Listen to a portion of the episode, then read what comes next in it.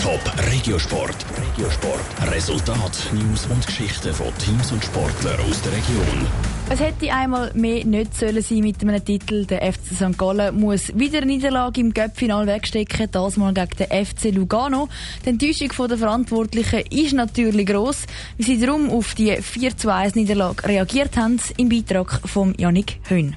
Grün-Weisse Trauer gestern im Berner Wankdorf. Geht mit 4 zu 1 verliert der FC St. Gallen gegen den FC Lugano. Der FC St. Gallen-Trainer Peter Zeidler hat sich beim SRF-Interview sehr enttäuscht gezeigt. Jetzt gilt es, das Ganze genau anzuschauen. Wir müssen das jetzt so analysieren, warum das man jetzt den Leuten und auch uns natürlich keine Freude gemacht hat. Das ist gerade bei mir eher natürlich große Enttäuschung, auch für unsere Zuschauer, die uns so brutal unterstützt haben die letzten Monate. Aber wir haben es einfach nicht geschafft, unsere tolle Form bis ganz zum Schluss zu konservieren und deshalb haben wir heute leider verloren.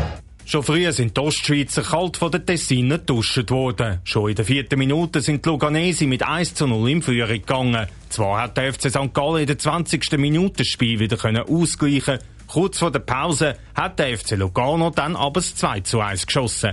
Das 2 zu 1 sei ein entscheidender Punkt gewesen, sagt der FC St. Gallen-Präsident Matthias Hüppi im SRF-Interview. Sau blöd ist natürlich, kannst du nicht anders sagen, das Goal in der 44. Minute, wo in dieser Form auch nie hätte dürfen passieren. Also dort haben wir mindestens drei Gelegenheiten gehabt, um den Ball wegspedieren. Und das ist etwas, was dann natürlich schon ins Knick haut wenn du in der 44.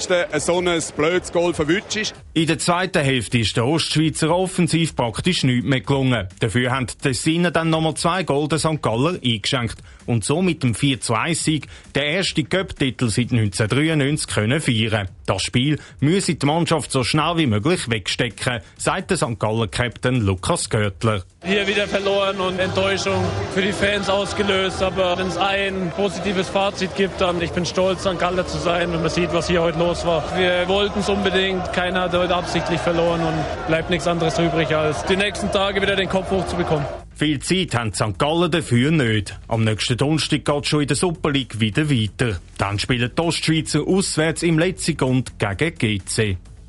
Top Regiosport, auch als Podcast. Mehr Informationen gibt's auf toponline.ch.